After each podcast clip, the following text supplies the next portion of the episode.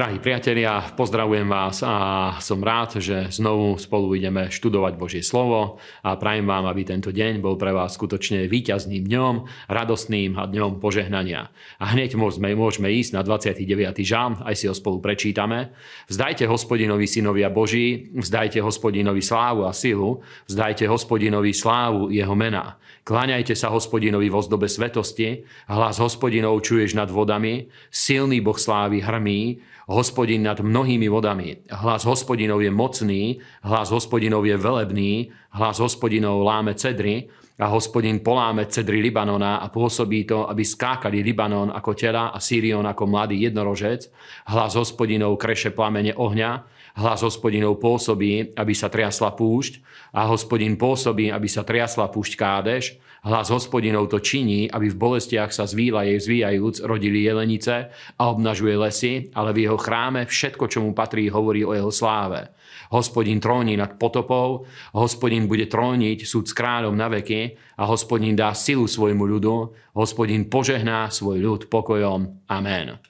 Tento žál je veľmi mocný a keď som sa pripravoval na toto dnešné povzbudenie, tak eh, spomenul som si, čo kedysi povedal známy biblický učiteľ John Austin, ktorý už síce nežije eh, niekoľko rokov, ale jeho odkaz je stále veľmi silný. A pri jednej príležitosti John povedal, že keď my hovoríme pod pomazaním Svetého Ducha, tak eh, náš hlas, hlas človeka sa vie miešať s hlasom Božím a tá moc, autorita a sila a tvorivá moc, ktorú skutočne prináša Boží hlas, vie sa prejavovať aj skrze ľudí, vie sa prejaviť aj skrze vás, vie sa prejavovať aj skrze mňa.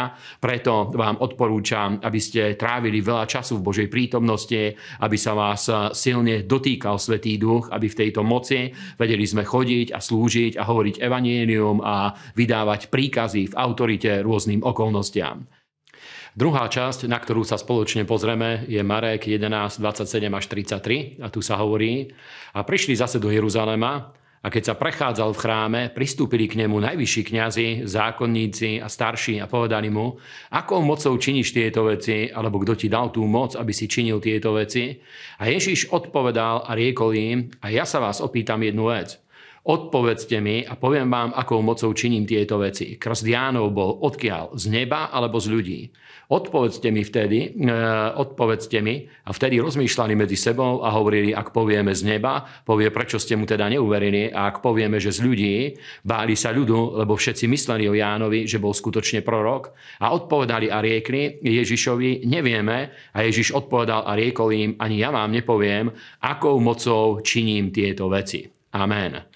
Táto pasáž je opäť veľmi dôležitá a hovorí úplne priamo k nášmu srdcu, ide úplne na podstatu veci, ako sa zvykne, zvykne hovoriť, že ide až na, až na dreň. A ten odkaz je veľmi dôležitý, pretože títo farizeovia a veľakrát náboženskí ľudia alebo aj svetskí ľudia si myslia, že tak, ako sme zvyknutí v takej slušnej konverzácii, že sú otázky, ktoré sú nám nepríjemné a môžeme sa im vyhnúť, že takýmto spôsobom môžeme jednať aj s Bohom, s Božím slovom, s Božím kráľovstvom, s otázkami, ktoré Božie slovo alebo s nárokmi, ktoré Božie slovo kladie na náš život a môžeme si myslieť, že môžeme pred nimi uhnúť a to bola presne chyba týchto farizeov a zákonníkov, pretože pred Božím slovom a pred otázkami väčšného života a spasenia a pred tým, čo Boh hovorí do nášho života, nemôžeme uhýňať. Nemôžeme sa chcieť zbaviť zodpovednosti s tým, že nám je to nepríjemné a chceme tieto veci dať bokom, ale ten, kto pochopí, že Božie slovo je jeho požehnaním, tak skutočne dovolí, aby Božie slovo s ním konalo až v hĺbke srdca. A ja vám prajem, priatelia, aby každú pravdu Božieho slova, aby ste prijali do svojho života, aby ste dovolili, aby Svetý Duch ju urobil takou mocnou, priateľnou pre nás, pretože Božie slovo v akejkoľvek forme a o čomkoľvek hovorí, je pre nás vždycky len požehnaním. A tretie miesto je z tretej Mojžišovej knihy Levitikus, ktorú teraz čítame, 22 až 24. A potom pozvihol Áron svoje ruky k ľudu a požehnal ho a zostúpil od obetovania obetí za hriech a zápalnej obeti a pokojnej obeti. A Mojžiš a Áron vošli do stánu zhromaždenia a keď vyšli, požehnali ľud a vtedy sa ukázala sláva hospodinova všetkému ľudu a vyšiel oheň z pretváry hospodinovej a strávil to, čo bolo na oltári, zápalnú obeť aj tuky, čo keď videl všetok ľud, skríkli radosťou a padli na svoju tvár. Amen. Táto pasáž veľmi dobre je aplikovateľná na náš kresťanský život, pretože viete, že sväté písmo nám hovorí, že všetky veci, ktoré boli zapísané v zákone, boli napísané pre nás, boli predobrazne napísané pre nás a boli, eh, boli určitým tieňom tých budúcich vecí.